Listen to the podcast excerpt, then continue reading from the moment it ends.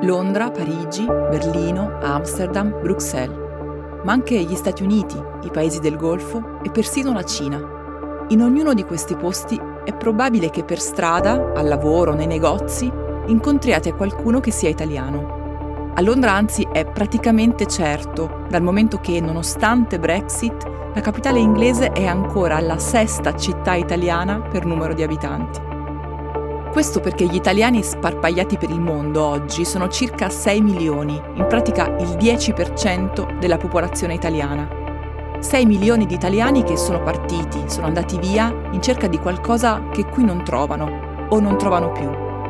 Come un lavoro che gli somigli, uno stipendio più alto o forse magari persino l'amore. Un esodo costante e silenzioso che fa sì che oggi, come cento anni fa, quasi in ogni famiglia ci sia qualcuno che se n'è andato a cercare fortuna lontano da casa Certo, ora al posto delle valigie di cartone ci sono i trolley e al posto delle file a Ellis Island ci sono i visti sul passaporto. Ma una cosa è rimasta uguale nel corso dei decenni. Il desiderio di trovare un posto che con noi sia più gentile e generoso di quanto non sia quello in cui siamo nati.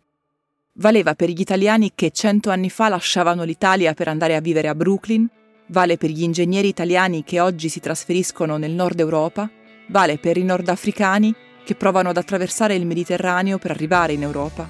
Vale per tutti noi. Se nel posto in cui sei nato non c'è quello che vuoi, vai a cercarlo altrove.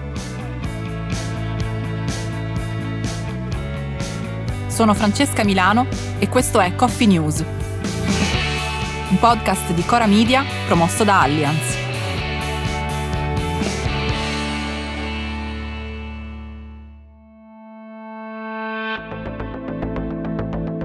Secondo le ultime rilevazioni pubblicate dal rapporto Immigrazione di Caritas e Fondazione Migrantes, la comunità degli italiani residenti all'estero conta oggi poco meno di 6 milioni di persone. Una piccola moltitudine che continua a crescere negli anni e che si ingrossa ogni 12 mesi. Solo nel 2022, per esempio, gli italiani che hanno fatto le valigie e si sono trasferiti all'estero sono stati almeno 84.000. Si tratta di un dato leggermente inferiore a quello degli anni di prima della pandemia, ma che comunque è indice di un trend che non accenna a fermarsi.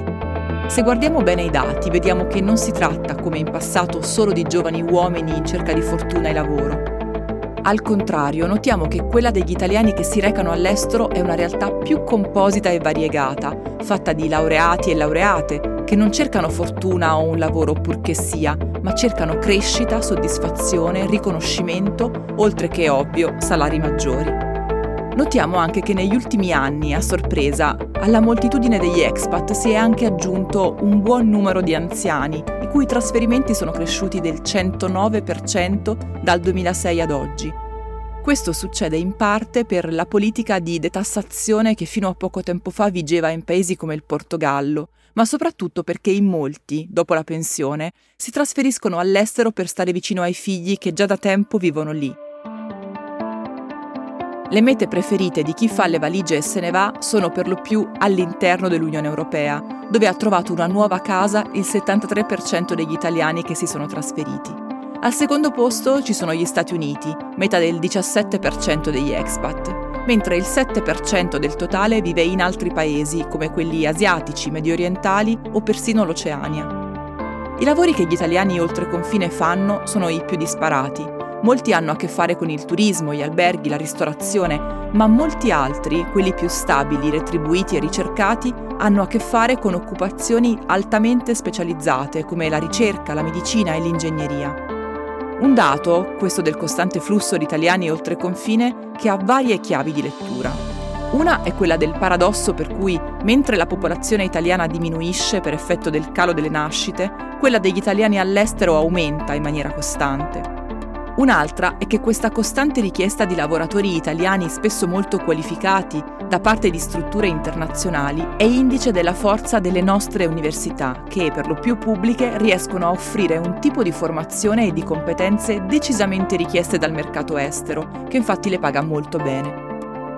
Un'altra ancora è che questa formazione e queste competenze non riescono a essere né assorbite né soprattutto valorizzate dal mercato del lavoro italiano che spesso costringe chi esce dalle università a un lunghissimo precariato e a retribuzioni misere, o quantomeno inferiori a quelle che aziende e altri paesi riescono a offrire. Coffee News è un podcast di Cora News prodotto da Cora Media e promosso da Allianz.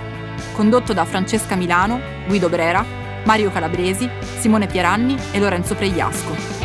La cura editoriale è di Francesca Milano. In redazione Luciana Grosso e Ilaria Ferraresi. La supervisione del suono e della musica è di Luca Micheli. La post-produzione e il montaggio sono di Aurora Ricci. La producer è Monica De Benedictis.